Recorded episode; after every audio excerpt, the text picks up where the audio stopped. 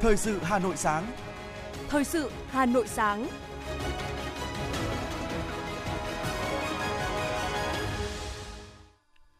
Kính chào và cảm ơn quý vị thính giả đang nghe chương trình Thời sự sáng của Đài Phát thanh Truyền hình Hà Nội. Chương trình sáng nay Chủ nhật, ngày 2 tháng 10 năm 2022 sẽ chuyển tới quý vị một số nội dung chính sau đây. Phát huy tinh thần đoàn kết, quyết tâm để Hưng Yên phát triển toàn diện, bền vững, nhấn mạnh của Chủ tịch nước Nguyễn Xuân Phúc làm việc với Ban Thường vụ tỉnh ủy Hưng Yên. Chủ tịch Quốc hội làm việc với lãnh đạo chủ chốt của tỉnh Bình Phước. Hơn 39.000 công chức viên chức nghỉ việc trong 2,5 năm, số công chức viên chức nghỉ việc nhiều nhất tập trung nhiều nhất ở hai ngành y tế và giáo dục. Diễn đàn Thanh niên khởi nghiệp quốc gia năm 2022 với chủ đề Thanh niên khởi nghiệp cùng đất nước, phục hồi và phát triển sau đại dịch. Bộ Y tế đưa ra giải pháp hỗ trợ bệnh viện trong tình trạng thiếu thuốc. Lần đầu tiên, y học Việt Nam ghi nhận ca phẫu thuật kéo dài chân lên tới 13 cm cho bệnh nhân ung thư. Trong phần tin thế giới có những tin chính như sau. Tỷ giá đồng đô la Mỹ và đồng euro đã giảm mạnh so với đồng rúp ngay trước khi Tổng thống Putin ký thỏa thuận sắp nhập các vùng lãnh thổ ly khai của Ukraine vào Nga. Tìm thấy 8 thi thể nạn nhân bị lũ quấn tại Venezuela. Thái Lan chính thức dỡ bỏ tình trạng khẩn cấp phòng dịch COVID-19. Sau đây là nội dung chi tiết. Thưa quý vị, trong chương trình công tác tại Hưng Yên, Chủ tịch nước Nguyễn Xuân Phúc đã chủ trì buổi làm việc với Ban Thường vụ tỉnh ủy Hưng Yên. Phát biểu tại buổi làm việc, Chủ tịch nước Nguyễn Xuân Phúc đánh giá Hưng Yên là tỉnh có nhiều thế mạnh phát triển, trung tâm đồng bằng sông Hồng, đất đai màu mỡ, gần thủ đô Hà Nội – Đề cập Hưng Yên có mật độ dân số đông thứ tư cả nước, Chủ tịch nước cho rằng yêu cầu đặt ra là tỉnh cần tập trung phát triển theo chiều sâu, tìm cách nâng cao mật độ kinh tế, phát triển công nghiệp ứng dụng công nghệ cao, thân thiện với môi trường, tiếp tục đầu tư phát triển và nhân rộng các mô hình nông nghiệp thành công theo hướng nông nghiệp hữu cơ, nông nghiệp ứng dụng công nghệ cao, hỗ trợ phát triển các mô hình hợp tác xã nông nghiệp kiểu mới, Đồng thời, Chủ tịch nước Nguyễn Xuân Phúc yêu cầu Đảng bộ tỉnh Hưng Yên cần tiếp tục đổi mới, sắp xếp tổ chức bộ máy của hệ thống chính trị tinh gọn, hoạt động hiệu lực, hiệu quả, tăng cường công tác tổ chức xây dựng Đảng, kiểm tra, giám sát, kỷ luật của Đảng. Bình Phước cần chủ động đón làn sóng đầu tư mới. Đây là một trong những nội dung được Chủ tịch Quốc hội Vương Đình Huệ nhấn mạnh tại buổi làm việc với Ban Thường vụ tỉnh ủy của địa phương này vào chiều qua, cho rằng số lượng 10.000 doanh nghiệp và trên 240 hợp tác xã của tỉnh là còn rất khiêm tốn. Chủ tịch Quốc hội đề nghị Bình Phước cần chăm lo phát triển các loại hình doanh nghiệp để giải quyết công ăn việc làm, chuyển dịch cơ cấu lao động. Tỉnh đồng thời cần hết sức quan tâm đến công tác quy hoạch. Chủ tịch Quốc hội đề nghị Bình Phước chủ động tích cực chuẩn bị ngay từ bây giờ cả về hạ tầng cứng và hạ tầng mềm để đón làn sóng đầu tư mới trong thời gian không xa, tiếp tục làm tốt hơn nữa công tác đấu tranh phòng chống tham nhũng tiêu cực, lãng phí, xây dựng tầm nhìn xa, khát vọng lớn để đưa tỉnh nhà phát triển mạnh mẽ hơn nữa. Văn phòng Chính phủ tổ chức họp báo chính phủ thường kỳ dưới sự chủ trì của Bộ trưởng chủ nhiệm Văn phòng Chính phủ Trần Văn Sơn. GDP quý 3 tăng cao, đạt 13,67%, góp phần đưa tăng trưởng 9 tháng đầu năm đạt 8,83%, cao nhất từ năm 2011 đến nay. Có 10 địa phương có G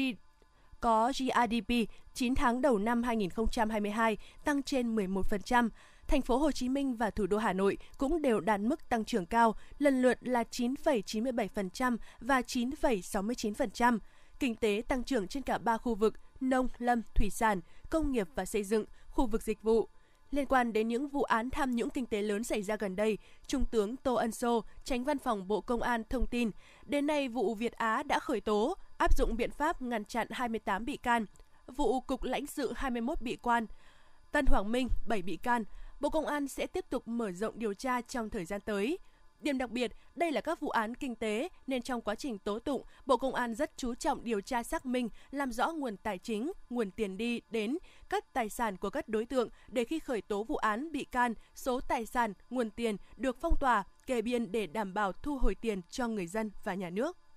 Cũng tại cuộc họp báo chính phủ thường kỳ tháng 9 năm 2022, Thứ trưởng Bộ Nội vụ Nguyễn Duy Thăng đã cung cấp những thông tin liên quan đến việc thời gian vừa qua xuất hiện tình trạng nhiều cán bộ, công chức, viên chức nghỉ việc. Từ đầu năm 2020 đến giữa năm 2022, có hơn 4.000 công chức và hơn 35.000 viên chức nghỉ việc. Tỷ lệ nghỉ ở trung ương là 18% và địa phương là 82%. Trung bình số người nghỉ việc mỗi năm là 15.800 người, chiếm 0,8% tổng biên chế, tập trung nhiều nhất là giáo dục và y tế. Thứ trưởng Bộ Nội vụ nhấn mạnh có nhiều nguyên nhân cho tình trạng nghỉ việc trên, trong đó nguyên nhân chính là dù đã có nhiều chính sách cải thiện cải cách tiền lương, nhưng vấn đề này còn rất nhiều khó khăn, chưa đáp ứng được nhu cầu thiết yếu của cuộc sống. Việc đội ngũ, việc thôi Việc thu hút đội ngũ chuyên gia cũng chưa được làm tốt, nên nhiều người có kiến thức, trình độ chuyên môn giỏi đã lựa chọn ra khu vực tư với chính sách tốt hơn. Bộ Nội vụ và Bộ Tài chính sẽ báo cáo chính phủ để báo cáo Trung ương, Quốc hội xem xét tăng lương cho phù hợp.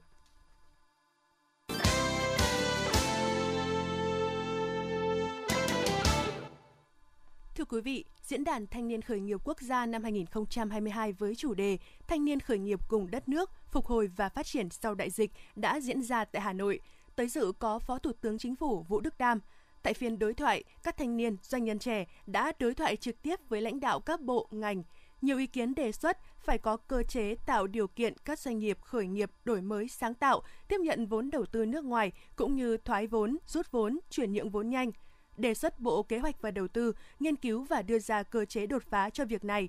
Cùng với đó, cơ chế trao đổi nguồn nhân lực chất lượng cao giữa các nước cũng được khẳng định có vai trò quan trọng trong việc thúc đẩy khởi nghiệp sáng tạo. Tại diễn đàn Trung ương Hội Doanh nhân trẻ Việt Nam cũng đã trao hỗ trợ cho đại diện của 20 dự án thanh niên khởi nghiệp xuất sắc. Công đoàn các khu công nghiệp và chế xuất Hà Nội vừa tổ chức hội thảo giải pháp đẩy mạnh công tác phát triển đoàn viên, nâng cao hiệu quả hoạt động công đoàn, cơ sở, đáp ứng yêu cầu nhiệm vụ trong giai đoạn mới. Có nhiều ý kiến và kinh nghiệm thực tiễn bổ ích đã được các đại biểu chia sẻ. Đại diện công đoàn các khu công nghiệp Bắc Ninh, đại diện công đoàn khu kinh tế Hải Phòng nhấn mạnh, về người lao động tham gia tổ chức công đoàn phải trên tinh thần tự nguyện, đội ngũ cán bộ công đoàn xuất phát từ công nhân lao động. Tổ chức công đoàn phải tranh thủ chủ trương của các cấp ủy đảng, hỗ trợ của cơ quan chuyên môn đồng cấp thì hiệu quả phát triển đoàn viên sẽ cao hơn rất nhiều. Gắn việc thành lập, thiết lập cơ cấu tổ chức của công đoàn cơ sở với thương lượng tập thể, phục vụ thương lượng tập thể. Huyện ủy Thường Tín vừa tổ chức hội nghị tiếp xúc, đối thoại trực tiếp giữa người đứng đầu cấp ủy, chính quyền với mặt trận Tổ quốc, các tổ chức chính trị xã hội và nhân dân trên địa bàn huyện năm 2022 Cuộc đối thoại diễn ra trên tinh thần cởi mở, thẳng thắn và đề cập đến nhiều vấn đề nhân dân quan tâm như tác động của đường vành đai 4 đối với các hộ dân thuộc diện di rời và tái định cư, đẩy nhanh tiến độ kiểm đếm và công khai các nội dung liên quan đến đường vành đai 4 đi qua địa bàn xã Văn Bình, giá bồi thường hỗ trợ đất ở tranh lệch cao so với giá thị trường gây khó khăn trong việc giải phóng mặt bằng, việc chậm thu gom rác thải trên địa bàn xã Minh Cường – Ý kiến kiến nghị tại hội nghị đối thoại đã được lãnh đạo huyện Thường Tín tiếp thu, giải đáp thỏa đáng theo thẩm quyền. Cuộc đối thoại đã trở thành cầu nối quan trọng giúp công tác lãnh đạo của cấp ủy, công tác điều hành của hành công tác điều hành của chính quyền sát với đời sống, gần hơn với nhân dân, củng cố niềm tin của nhân dân vào sự lãnh đạo của Đảng và chính quyền. Thưa quý vị, trong giai đoạn 2011-2020, cả nước cũng mới chỉ hoàn thành được khoảng 41% mục tiêu về xây dựng nhà ở xã hội. Theo nhận định từ nhiều chuyên gia bất động sản, không ít chủ đầu tư các dự án nhà ở xã hội hiện gặp nhiều vướng mắc như chưa được vay ưu đãi nhà ở xã hội với lãi suất 4,8%. Còn đối với những người có thu nhập thấp, việc sở hữu được một căn hộ thuộc phân khúc nhà ở xã hội cũng không phải là điều đơn giản trong thời điểm này. Anh Nguyễn Văn Tuyết, lái xe công nghệ, nói với ờ, những người ờ, thu nhập thấp như chúng tôi là cái đầu tiên là cái về cái ờ, thủ à, đầu tiên là chưa về tiền là thứ nhất cái thứ hai là những cái thủ tục về giấy tờ giờ hiện tại là đang rất là khó khăn khó tiếp cận với những cái nhà ở thu nhập thấp như bây giờ Muốn cho phát triển nhà ở xã hội không thiếu, nhưng việc phân bổ lại chưa đồng bộ. Bên cạnh đó, một số chính sách phát triển và đặc biệt là công tác quy hoạch chưa được rõ ràng, do đó chủ đầu tư thường không mặn mà mà bên cho vay cũng ngần ngại. Đã đến lúc cần phải nghiên cứu, đưa ra những giải pháp nhằm phát triển phân khúc nhà ở xã hội theo hướng thị trường, là nhận định của nhiều chuyên gia bất động sản trong thời điểm hiện nay. Ông Đặng Hùng Võ, nguyên thứ trưởng Bộ Tài nguyên và Môi trường nêu ý kiến. Tôi vẫn cho rằng là hiện nay chúng ta đi theo kiểu bao cấp. Mà đi theo kiểu bao cấp thì nó sẽ dẫn tới một cái tình trạng là nhà nước không đủ nguồn lực để để phát triển nó. Chúng ta thị trường hóa đi thì chắc chắn là câu chuyện nó nó giản dị hơn nhiều chứ nó không căng thẳng như hiện nay. Tiền thì cũng khó rồi đất cũng khó tất cả các thứ là đều là cái khó bó cái khôn cả. Đồng quan điểm về việc thay đổi tư duy về phân khúc nhà ở xã hội này, chuyên gia kinh tế Cấn Văn Lực cũng cho rằng các cơ chế hay định hướng phát triển dành cho nhà ở xã hội hiện nay cần phải linh hoạt hơn phải thể hiện rõ sự nhất quán và đặc biệt là phải hình thành được một hệ sinh thái riêng nhằm thu hút các nhà đầu tư đáp ứng tối đa nhu cầu của thị trường đối với phân khúc này. Quan điểm của tôi ở đây cho rằng là nhà ở bây giờ là gì chúng ta phải gắn với đối tượng là phù hợp với thu nhập của người dân, trong đó có cả nhà ở cho cả những người thu nhập thấp cũng như thu nhập trung bình. Ý thứ hai là câu chuyện về quy hoạch nó phải rõ ràng hơn. Thứ ba là những cơ chế chính sách về ưu đãi nó phải nhất quán giữa các địa phương với nhau. Còn trong khuôn khổ khung đó các địa phương có thể là sẽ có những cái linh hoạt nhất định. Ý uh, cuối cùng là phải có một cái uh, chủ trương định hướng uh, quy định rõ là phải xây dựng cái hệ sinh thái cho cái nhà ở phân khúc này bởi vì nếu như chỉ có nhà ở không mà không có cái dịch vụ đi kèm thì có lẽ là không ai muốn mua để ra đó ở cả. Theo Bộ Xây dựng, trong vòng 10 năm tới, cả nước cần có thêm 8 triệu mét vuông nhà ở xã hội. Để hoàn thành mục tiêu đó, các địa phương cần chủ động đôn đốc chủ đầu tư các dự án nhà ở thương mại, triển khai xây dựng nhà ở xã hội trên quỹ đất 20%.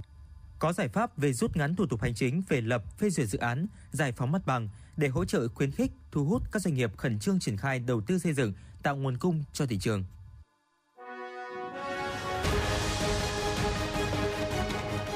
Thời sự Hà Nội, nhanh, chính xác, tương tác cao. Thời sự Hà Nội, nhanh, chính xác, tương tác cao.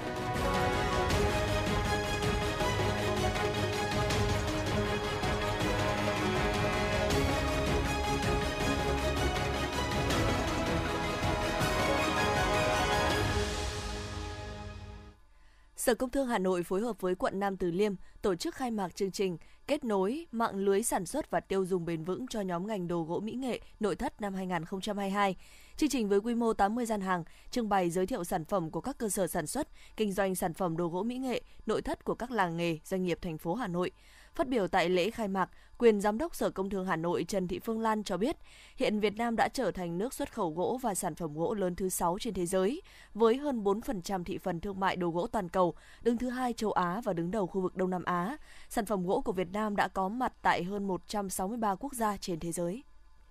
Theo Bộ Công Thương, nhà nước không quy định chiết khấu xăng dầu mà chỉ quản lý giá bán lẻ mặt hàng xăng dầu. Hiện nay giá xăng dầu của Việt Nam theo kỳ điều hành gần nhất ngày 21 tháng 9, giá các loại xăng tương đương với giá tháng 7 năm 2021. Với giá dầu thì giá dầu F0 ma rút tương đương với mức giá tháng 4 năm 2021, dầu Dio tương đương với mức tháng 3 năm 2022, tức là khi xung đột Nga và Ukraine bắt đầu. Thứ trưởng Đỗ Thắng Hải cho biết khi điều hành xăng dầu, chúng ta chú ý đến các nhóm lợi ích, lợi ích của doanh nghiệp sử dụng xăng dầu làm đầu vào và người tiêu dùng, tức là 100 triệu dân Việt Nam. Thứ hai là của doanh nghiệp kinh doanh xăng dầu. Lợi ích thứ ba của chúng ta là phải nhìn tổng thể về kinh tế vĩ mô, ví dụ như chỉ giá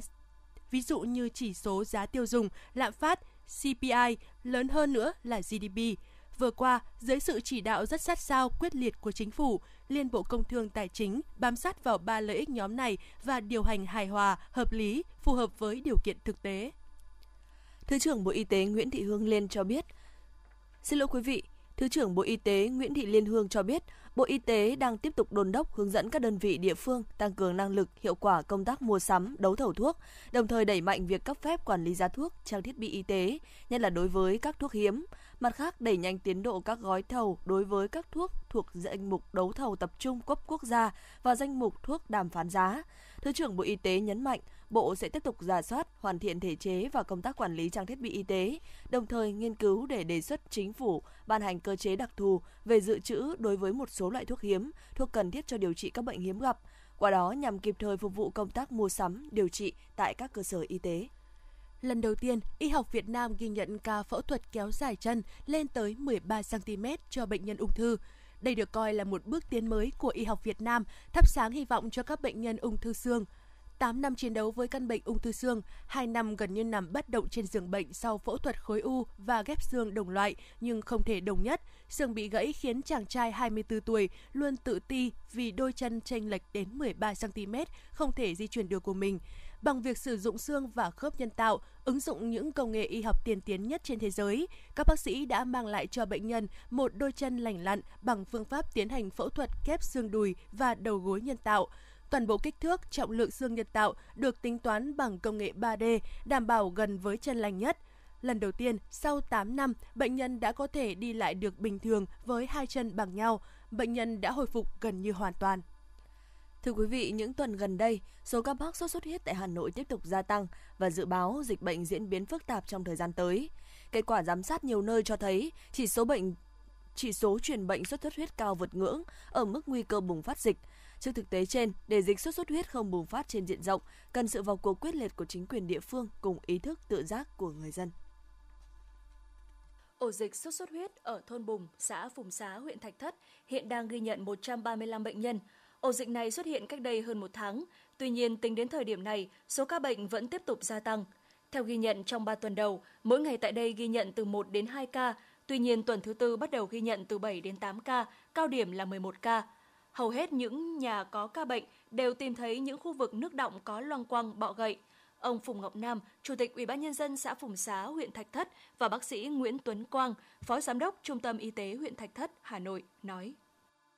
Vấn đề ý thức của người dân vẫn là hết sức là quan trọng. Mặc dù chúng tôi tuyên truyền như thế nhưng mà cái cái việc ờ, chủ quan hoặc là có thể nói là thờ ơ với cái việc dịch như thế này thì vẫn còn xuất hiện. Sau khi mà chúng tôi ờ, bắt được cái vector chính là còn là mũi Aedes aegypti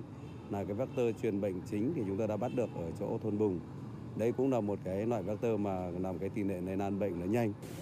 Người dân tham gia phòng chống dịch sốt xuất huyết là yếu tố then chốt để phòng dịch nhưng hiện nhiều gia đình vẫn trông chờ vào y tế cơ sở, đội xung kích diệt loang quăng, bọ gậy đến nhắc nhở về vệ sinh môi trường, xử lý các khu vực nước động. Ông Phùng Ngọc Đạt cho biết, khi 9 người trong gia đình đều bị mắc dịch sốt xuất huyết, ông mới thấy việc vệ sinh môi trường tại mỗi gia đình quan trọng như thế nào.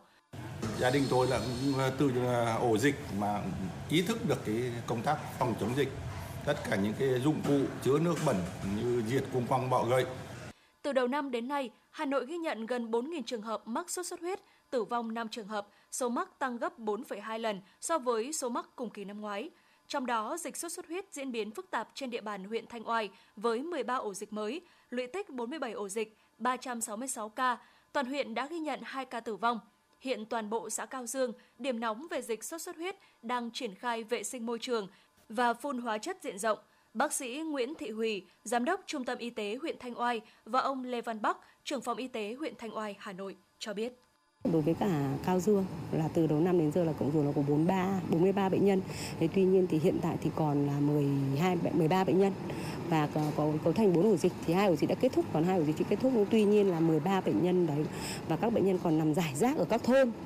Tuy là cái công tác chỉ đạo cũng như là các cái thực hiện các biện pháp chống dịch xuất huyết của chúng tôi ngay từ năm đã làm nhưng mà đến đến nay thực ra đúng là nó vẫn đứng ở cái top đầu thành thành phố về về cái số lượng bệnh nhân cũng như là đã có các cái ca tử vong rất đáng tiếc xảy ra. Để chủ động công tác phòng chống dịch bệnh, Sở Y tế Hà Nội đề nghị Ủy ban nhân dân các quận huyện thị xã chỉ đạo các đơn vị trực thuộc và các lực lượng liên quan tiếp tục thực hiện tốt các hoạt động phòng chống dịch bệnh sốt xuất huyết đanh, trong đó kiện toàn các tổ giám sát, đội xung kích diệt bọ gậy theo hướng dẫn của Sở Y tế, phát huy vai trò của các tổ giám sát, đội xung kích trong công tác phòng chống sốt xuất huyết. Cùng với đó, xử lý triệt đề các khu vực xuất hiện ca bệnh, ổ dịch, đảm bảo tất cả các khu vực, các hộ gia đình tại vùng có dịch và có nguy cơ phải được kiểm tra giám sát. Các đơn vị tăng cường giám sát, phát hiện sớm ca bệnh từ cộng đồng, tổ chức theo dõi, phân tuyến quản lý, điều trị và chuyển tuyến kịp thời, hạn chế tới mức thấp nhất tình trạng bệnh chuyển nặng, tử vong.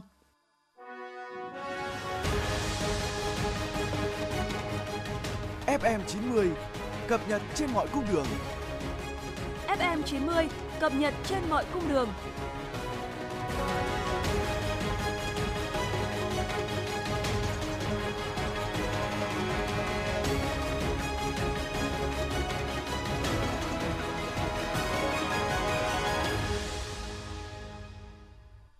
Quý vị, thiết thực hưởng ứng năm du lịch Sơn Tây, hướng tới kỷ niệm 200 năm thành cổ Sơn Tây 1822-2022, tại phố đi bộ thành cổ Sơn Tây, Ban vì sự tiến bộ thị xã tổ chức lễ phát động đợt cao điểm hưởng ứng tuần lễ áo dài truyền thống. Tuần lễ áo dài truyền thống diễn ra trên địa bàn thị xã Sơn Tây cũng hướng đến mục tiêu khẳng định tôn vinh giá trị của tà áo dài trong đời sống xã hội, khơi dậy niềm tự hào, trách nhiệm giữ gìn, phát huy di sản văn hóa Việt Nam trong mỗi phụ nữ, người dân, hướng tới đề xuất công nhận áo dài là di sản phi vật thể cấp quốc gia, tiến tới đề xuất UNESCO công nhận áo dài là di sản phi vật thể của nhân loại. Sau lễ phát động, chị em phụ nữ đã trình diễn trang phục áo dài truyền thống xung quanh thành cổ Sơn Tây. Chào mừng thành công Đại hội đại biểu Đoàn Thanh niên Cộng sản Hồ Chí Minh thành phố Hà Nội lần thứ 16, hướng tới kỷ niệm 68 năm ngày giải phóng thủ đô. Nhiều cơ sở đoàn của thành phố đã tổ chức các hoạt động chào mừng ý nghĩa, thu hút đông đảo đoàn viên tham gia. Ban chấp hành Đoàn Thanh niên VP Bank trực thuộc quận Hoàn Kiếm vừa tổ chức giải bắn cung VP Archery Bebo Championship 2022 nhằm mục đích phát triển phong trào thể thao, rèn luyện thân thể, đẩy mạnh cuộc vận động, toàn dân rèn luyện sức khỏe theo gương Bắc Hồ vĩ đại. Đây là giải bắn cung Bebo đầu tiên của Việt Nam với sự tham gia của gần 300 cung thủ trên toàn quốc đến từ các câu lạc bộ bắn cung Bebo nổi tiếng nhất Việt Nam huyện Sóc Sơn tổ chức trung khảo Liên hoan dân ca dân vũ huyện Sóc Sơn năm 2022 với sự tham gia của gần 200 diễn viên không chuyên. Tham gia liên hoan dân ca có 18 tiết mục văn nghệ với các chủ đề liên hoan ca ngợi Việt Nam, đất nước, con người trong chiến đấu, lao động, sản xuất và sinh hoạt, phản ánh những khát vọng của con người về cuộc sống ấm no, hạnh phúc qua những làn điệu dân ca, điệu múa dân gian được dàn dựng công phu, trang phục đẹp, mang tính nghệ thuật cao, nhiều diễn viên thể hiện xuất sắc các tiết mục văn nghệ, để lại nhiều cảm xúc trong lòng khán giả. Qua đây nhằm duy trì, bảo tồn những giá trị nghệ thuật, hướng đến mục tiêu phát triển, đẩy mạnh hoạt động văn hóa nghệ văn nghệ, duy trì phong trào hát dân ca trong đời sống hiện đại.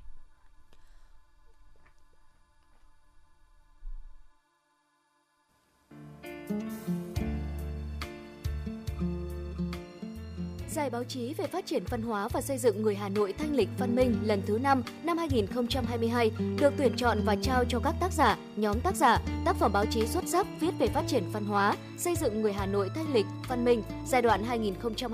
2021-2025 tuyên truyền về vị trí, vai trò, tầm quan trọng của văn hóa đối với sự phát triển toàn diện, bền vững của thủ đô, đổi mới công tác lãnh đạo chỉ đạo, điều hành, đẩy mạnh cải cách hành chính, đề cao vai trò tiên phong, gương mẫu của cán bộ lãnh đạo, nhất là người đứng đầu. Những kết quả nổi bật trong việc thực hiện chương trình số 06 của Thành ủy khóa 17 về phát triển văn hóa, nâng cao chất lượng nguồn nhân lực, xây dựng người Hà Nội thanh lịch văn minh giai đoạn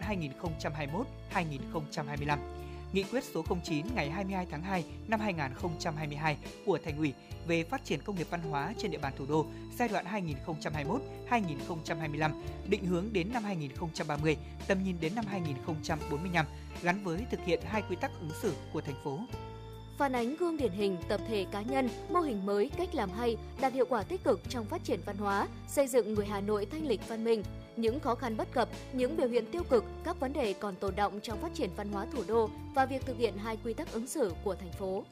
Lễ công bố và trao giải thưởng báo chí về văn hóa và xây dựng người Hà Nội thanh lịch văn minh lần thứ 5 năm 2022 sẽ được tổ chức đúng dịp kỷ niệm 68 năm ngày giải phóng thủ đô, mùng 10 tháng 10 năm 1954, mùng 10 tháng 10 năm 2022 trực tiếp lúc 20 giờ ngày mùng 2 tháng 10 trên sóng của Đài Phát thanh Truyền hình Hà Nội. Mời quý vị và các bạn đón xem.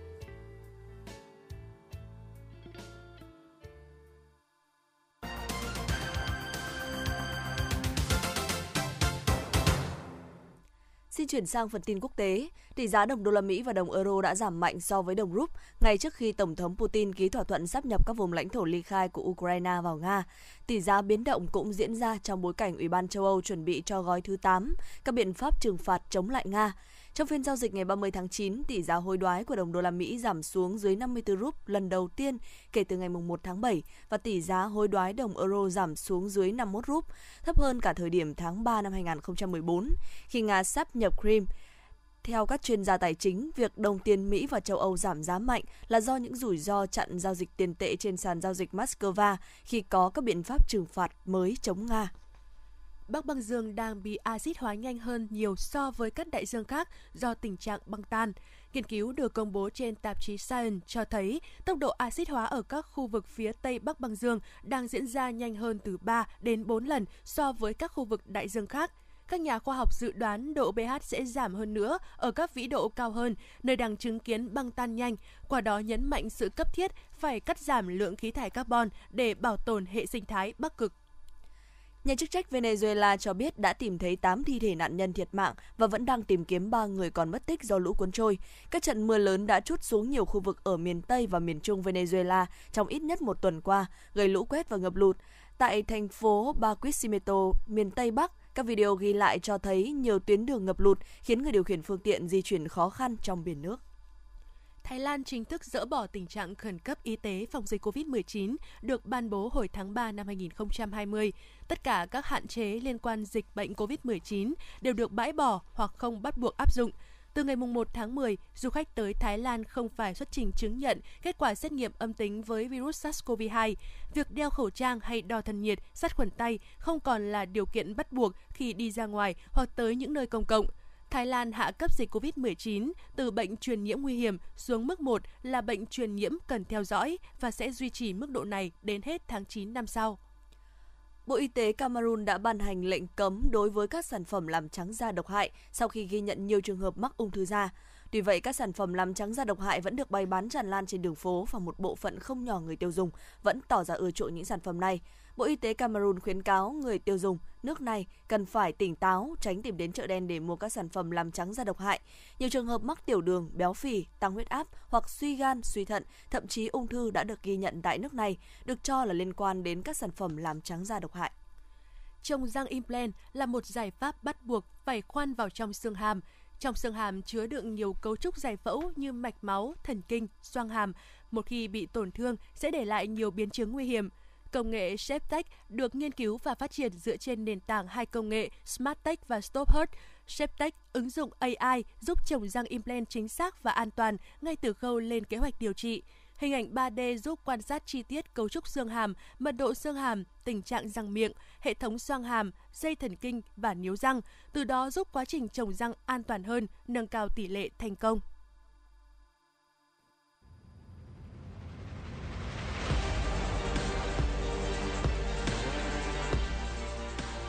Bản tin thể thao. Bản tin thể thao.